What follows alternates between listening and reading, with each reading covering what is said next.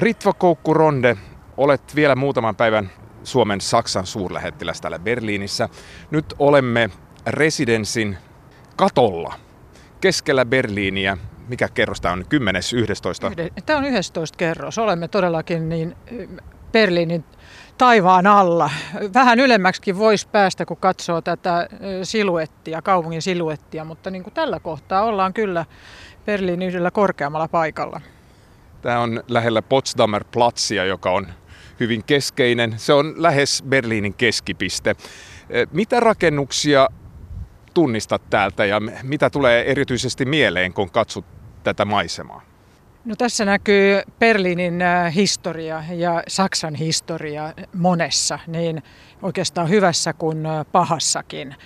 Tuossa todella takana on äh, aivan huippumoderni Potsdamer Platz eli Potsdamer Damer aukio, jossa on eurooppalaisten maailman huippuarkkitehtien suunnittelemia taloja. Ja sitten toisaalta kun sit katsoo niin kun toiseen suuntaan, niin tuolla näkyy, tuolla näkyy entinen Itä, Berliini ja itäinen osa tästä kaupungista, mutta myöskin Berliinin, vanhan Berliinin tällaisia huippurakennuksia, kuten Schinkelin, Sandarmemarktin, Torin hienot kupolit, ranskalainen ja, ja saksalainen kupoli. Ja tästähän ne inspiroitui myöskin meidän oma arkkitehtimme Senaatin torin Engel.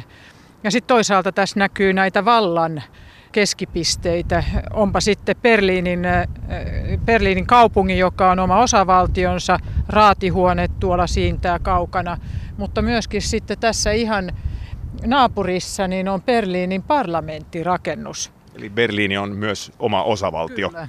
Kyllä. Ja sitten näitä vallan, vallan rakennuksia näkyy myöskin, että Saksahan on kaksikamarinen äh, liittopäivät ja liittoneuvosto. Ja tässä todella ihan edessä on tämä liittoneuvoston päämaja, jossa siis osavaltioiden edustus on. Ja kaikki Saksan tärkeimmät lait kulkevat äh, molemman kamarin kautta. Eli tämä on Saksan parlamentin ylähuone tavallaan? Tavallaan ylähuone, kyllä. Ja sitten tuossa heti seuraava rakennus on entinen ilmavoimat Hitlerin aikana, mutta nykyinen valtiovarainministeriö harvoja rakennuksia tuolla Wilhelmstrassilla, joka oli 30-luvun hallintokatu. Harvoja rakennuksia, jotka on säilynyt lähes, äh, lähes niin kuin täydellisenä ja kokonaisena noilta ajoilta. Ja myöskin sitten tässä siintää design-talo, Martin Krooppius-talo. Nyt kun vietetään Bauhausin juhlavuotta, niin on merkittävä merkittävä rakennus myöskin. Ja sitten sen edustalla näkyy tästä vain katolta vihreätä, mutta siellä on entinen Kestapon päämaja.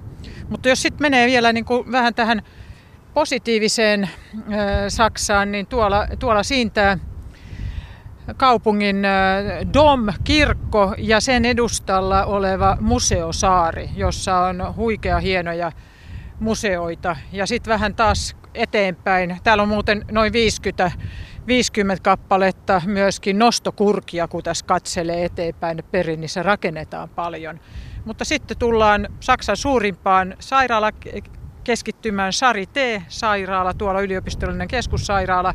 Ja sitten siitä heti vasemmalle tuolla Spree-joen rannalla on Saksan mm, liittopäivät, parlamenttirakennus, jossa liehuu kolme Saksan lippua kolmessa tornissa ja yksi Euroopan unionin lippu. Ja upea upea tuollainen läpinäkyvä kupoli, jonne pääsee myöskin eh, kaikki halukkaat pääsevät katsomaan, miten Saksan parlamentarismi toimii. Siellä on eh, myöskin venäläiset sotilaat silloin vuonna 1945, kun he vapauttivat Berliinin natseilta, niin sitten he kirjoittivat Bundestagin eli parlamentin seinään omia kirjoituksia. Ne on säilynyt siinä. Mitä tulee mieleen? Oletko nähnyt niitä? Olen nähnyt ja siellähän on monia historian kerrostumia itse asiassa ja kuten sanoin, niin tämä Berliini avautuu tässä niin hyvässä kuin pahassa, että aika monessa rakennuksessa on haluttu, haluttu myöskin säilyttää niin kuin nämä historian eri vaiheet ja saksalaiset on tunnettuja siitä, että he ovat hyvin perusteellisesti myöskin käsitelleet näitä historian huonoja hetkiä ja, ja, ja tuntevat edelleenkin aika kovaa syyllisyyttä siihen, että mitä Saksa teki Euroopalle noina aikoina, toisen maailmansodan aikana. Mutta eikö siitä ole päästy aika paljon eteenpäinkin? Kyllä, ky, kyllä siitä on päästy ja, ja, ja kyllä Saksa tietenkin niin, niin on integroitunut erinomaisesti Eurooppaan. Että se kyllä näkyy siinä näissä muisteluissa tietenkin, että täällä vietetään hyvin vahvasti eh, erilaisia eh, muistelupäiviä, jos näin voisi sanoa. Jälleen yhdistymisen eh, juhlavuosi lokakuun alussa niin on, on Saksan kansallispäivä. Tänä vuonna on kulunut 30 vuotta siitä, kun molemmat Saksat yhdistyivät. Miten erot läntisen ja itäisen Saksan välillä näkyy tänä päivänä, vai näkyykö? No Kyllä ne ennen näkyy, sanotaan 90-luvulla ne näkyy siinä, että moottoritiet oli, alkoi olla idässä parempia kuin lännessä, että näki siitä, että missä raja kulkee. No nyt on lännessäkin moottoritiet kyllä niin kuin suurin piirtein samaa tasoa.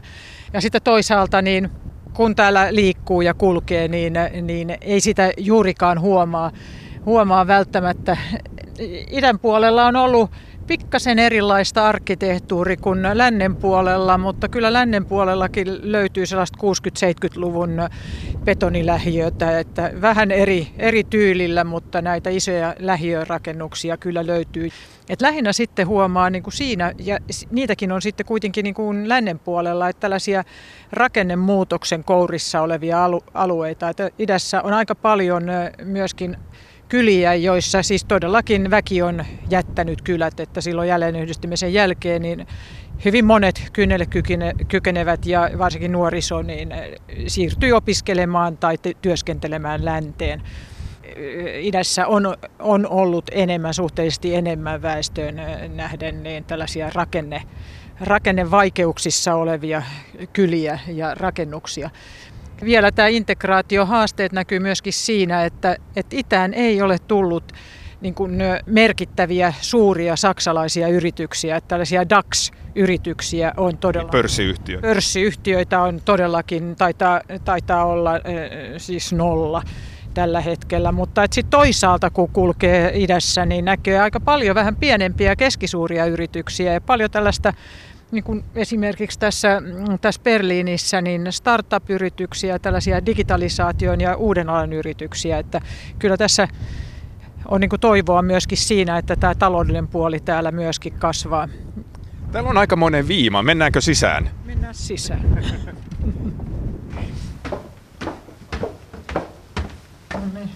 No niin, Oi, täällä oli kiva tulla sisään. Haluatko kahvia? Kyllä, kiitos. Joo. Eli Ritva Koukkuronde, istutaan nyt sisällä. Tämä on hyvin moderni asunto keskellä Berliiniä. Pitääkö residenssin olla tällainen Suomen arkkitehtuurin ja designin näyteikkuna? Minun mielestäni pitää ehdottomasti olla. Et silloin kun me täällä teemme työtä, niin tämä on suureksi avuksi, että, että meidän vieraat ja kävijät ja tulijat tulevat ikään kuin Suomeen. Että meillä on selkeä, selkeä oma brändi, oma kuva siitä, että minkälaisessa Suomessa me elämme, minkälainen Suomi on tällä hetkellä tai ollut, minkälaista taidetta, designia, muotoilua, elämäntapaa meillä on ollut äh, viimeiset äh, sadat vuodet ja, ja mi, mihin suuntaan olemme menossa. Ja tämä auttaa tällainen tarina myöskin, että täällä Berliinissä meillä on todella hyvin moderni, että vanhin huonekalu on toi Eero Aarnion pallotuoli ja ri, roikkuva, katosta roikkuva pallotuoli. 60-luvulta vai? 60-luvulta ja kaikki muut sitten on uudempaa. Saksalaisten ja suomalaisten maku on ei nyt yhtäläinen, mutta suhteellisen samanlainen. Esimerkiksi arkkitehtuurissa, että arvostetaan laatua ja yksinkertaisia pelkistettyjä asioita.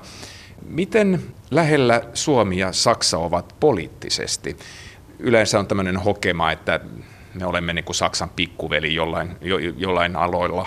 Esimerkiksi eurokysymyksessä niin, niin Suomi on seurannut Saksan jalanjälkiä aika tiiviisti. Kuinka lähellä olemme Saksaa? Tällä hetkellä niin meillä, on, meillä, on, meillä on kyllä hyvin samanmielisiä monissa asioissa. Suomellehan Euroopan unioni on erityisen tärkeä ja tärkein foorumi ulko- ja turvallisuuspolitiikassa. Ja, ja niin se on kyllä Saksallakin. Ainoastaan, että Saksalla on oikeastaan kaksi pilaria tässä koko olemassaolossaan. Yhtäältä Euroopan integraatio ja toisaalta sitten transatlanttiset suhteet ja niissä erityisesti NATO. Saksahan on NATO-jäsen ja me emme ole NATO-jäsen. Tosin olemme Naton kumppanijäsen. Eli sekin yhteistyötä työ meitä yhdistää. Kolmanneksi niin, niin Saksa pohjaa hyvin pitkälle myöskin monenvälisen kansainvälisen järjestelmän tukemiseen ja sen toimivuuteen, niin kuin Suomikin. No, Euroopan unionin agendalla on huomattava osa asioita, joissa me ollaan hyvin samanmielisiä, mutta ei kaikissa asioissa. Ja Missä tulee eroja esille? Eroja tulee tällä hetkellä esille ehkä eniten sisämarkkinoiden edelleen kehittämisessä ja joitakin, ne on ehkä enemmänkin sellaisia pieniä nyanssieroja kuin valtavan isoja joitakin eroja.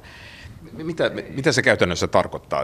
Sisämarkkinat on ehkä, ehkä aika etäinen asia tavalliselle kansalaiselle, mutta mitä se voisi niin kuin käytännössä tarkoittaa? No ehkä sisämarkkinoiden osalta voisi sanoa sen, että, että Saksassa on tällaisia protektionistisimpia ajatuksia ehkä enemmän kuin mitä meillä on ollut tällä hetkellä. Eli suojellaan joistakin syistä, erityissyistä joitakin tiettyjä yrityksiä esimerkiksi. Mutta sitten toisaalta, jos menee niin yleensä tällaiseen niin talous- ja finanssipolitiikkaan ja kaupapolitiikkaan, niin molemmat maat ajavat sitä, että jokaisen pitää tehdä omat kotityönsä esimerkiksi niin, niin talouspolitiikassa noudatetaan sellaista terveen talouden politiikkaa, ei velkaannuta, velkaannuta liikaa.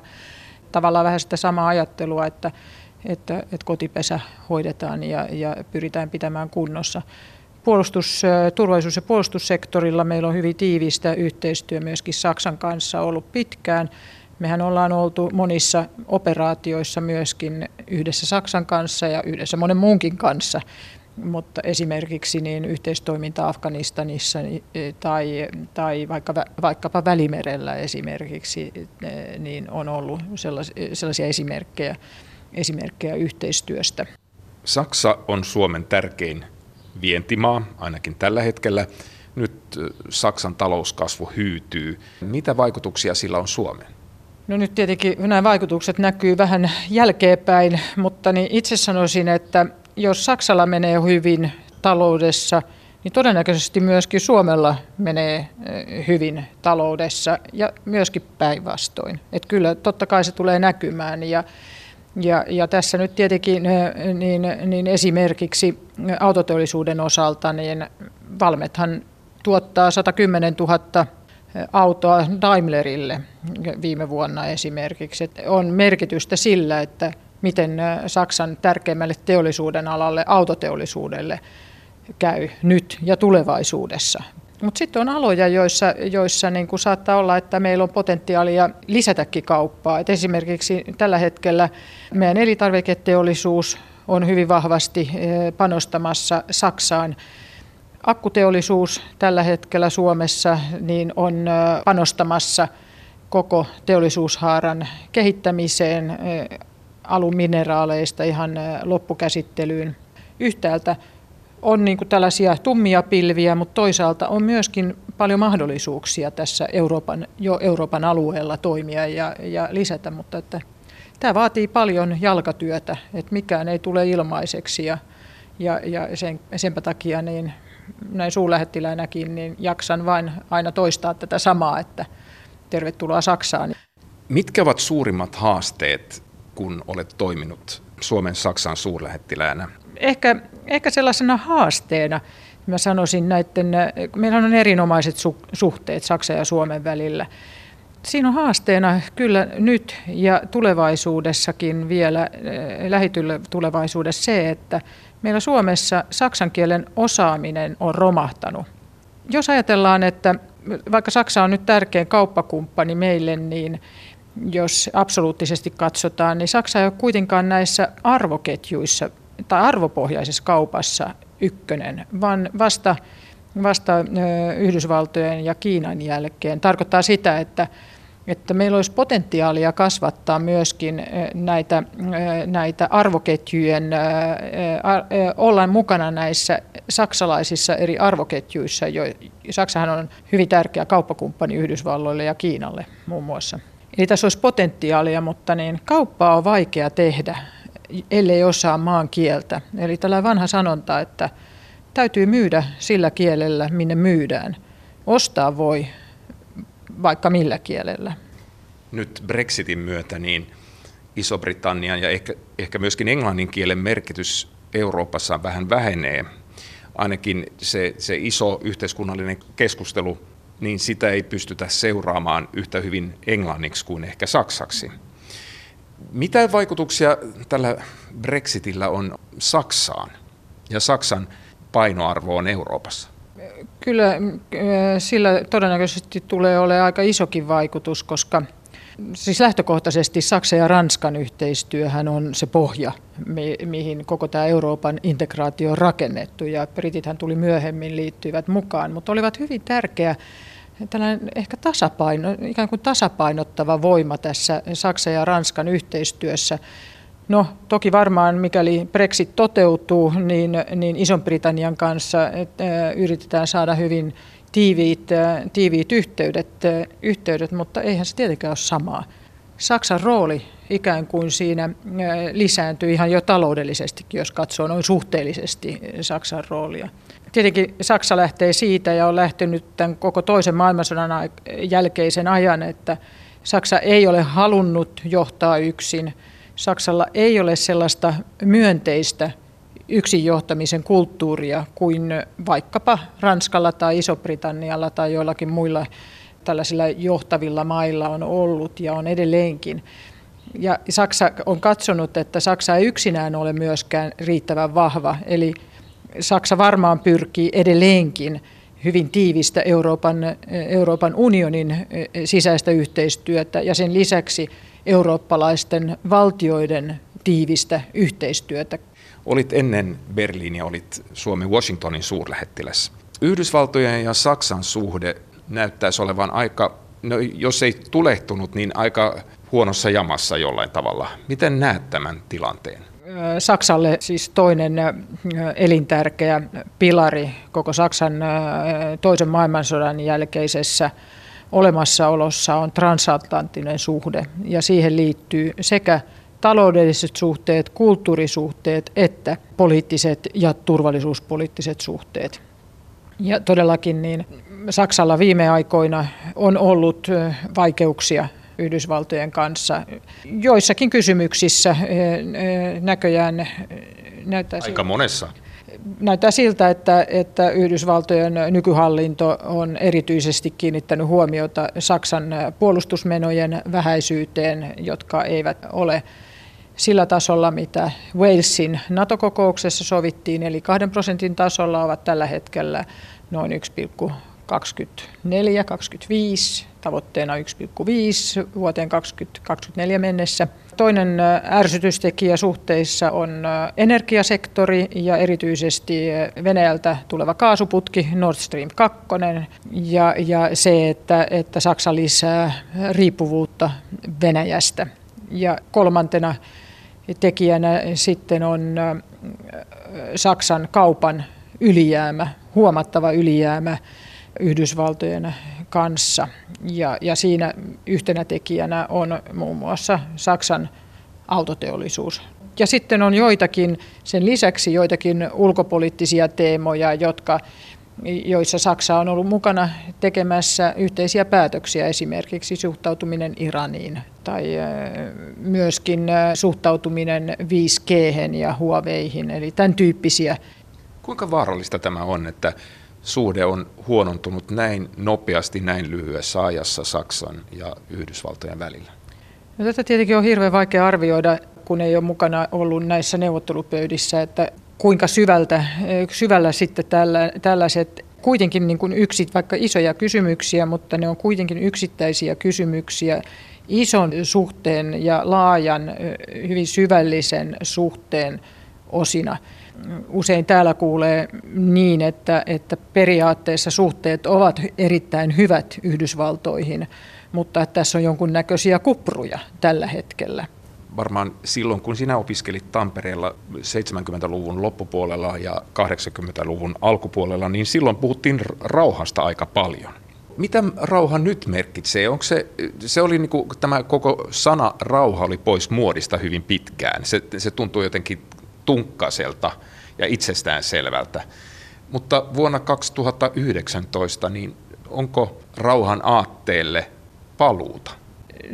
On samaa mieltä, että, että tavallaan niin tällainen rauha ja vakaus noin Suomesta katsottuna ja myöskin tästä täällä niin kuin ihan Keski-Euroopasta katsottuna, niin tämä on ollut pitkään itsestäänselvyys. Sitten oikeastaan Palkkanin sodat ja, ja, ja, ja, ja nyt se, että Itä-Ukrainassa joka päivä kuolee ihmisiä, niin on tuonut meille niin kuin paljon lähemmäksi sen, että, että mitä tarkoittaa sotatila ja mitä tarkoittaa konfliktit. Kansainväliset säännöt eivät enää ole itsestäänselvyys, vaan niitä rikotaan entistä avoimemmin ja entistä perusteellisemmin itse asiassa. Kyllä ei niitä aina ennenkään ole välttämättä kaikkia noudatettu, mutta ehkä se on ollut sitten sellaista vähän peitelympää. Ja, ja tämän kanssa nyt yritetään elää ja tämän kanssa yritetään sa, yritämme saada Euroopan unionin ja koko kansainvälisen yhteisön kanssa luonnollisestikin ratkaisuja aikaan, että, että päästäisiin parempiin, parempaan olosuhteisiin, päästäisiin vakiinnuttamaan Itä-Ukrainan tilanne. Pidetään edelleenkin, tietenkin tuetaan tätä Euroopan muuta tilannetta ja, ja, ja sitten myöskin niin ollaan edelleenkin aktiivisia esimerkiksi Afganistanissa tai Pohj- meidän lähialueilla, lähi Pohjois-Afrikassa. Mitä on yllättänyt sinua kansainvälisessä politiikassa, sanotaan viime vuosien aikana? Kyllä, kyllä on ollut niin pettymys itse asiassa se, että meillä on paljon hyviä kansainvälisiä sopimuksia ja ollaan, ollaan saatu asioita eteenpäin. Ja joitakin asioita ja joitakin sopimuksia, jos niitä nyt neuvoteltaisiin, niin me ei saataisi enää niitä aikaiseksi. Et tämä tietenkin on ollut pettymys. Ja tietenkin, tietenkin niin nämä liittyy siihen, että asevalvonnan puolella esimerkiksi on, on todellakin haasteita. Meillä on haasteita ihan tällaiseen tasa-arvoon liittyvissä kysymyksissä, huomattavia haasteita. Meillä on omat haasteensa eh, Euroopan neuvostossa tällä hetkellä ja tietenkin, tietenkin tällä esimerkiksi ilmastosopimuksen puolella niin on tietenkin haasteellista myöskin, että kaikki maat eivät ole mukana toimeenpanemassa niitä asioita, mistä ollaan sovittu. Ritva Koukkuronde, olet Suomen Saksan suurlähettiläs ja kohta muuttamassa Suomeen. Mitä jäät kaipaamaan täällä Berliinissä? Siitä on vaikea sanoa, kun on ihana palata Suomeenkin ja, ja kesä tulossa ja kesämökki odottaa ja, ja, ja saunaan pääsee. Saksassa tietenkin niin Berliini, Saksa on, on huikean mielenkiintoinen maa. Täällä on monisatavuotinen historia ja minne tahansa matkustaa tai missä tahansa täällä käy, niin täällä on huikea hienot museot ja täällä on paljon kulttuuritapahtumia, musiikkia, joissa onneksi on paljon myöskin suomalaisesiintyjiä tai suomalaisia käy täällä. Ja sitten tämä tietenkin tämä tällainen vilkas ja syvä pohdinta ja keskustelu, mitä täällä käydään jatkuvalla syötöllä. Tällainen keskustelukulttuuri, mitä täällä käydään, niin on todella korkeatasosta. Ritva Koukkuronde, kiitos haastattelusta. Kiitos paljon ja hyvää kesän jatkoa.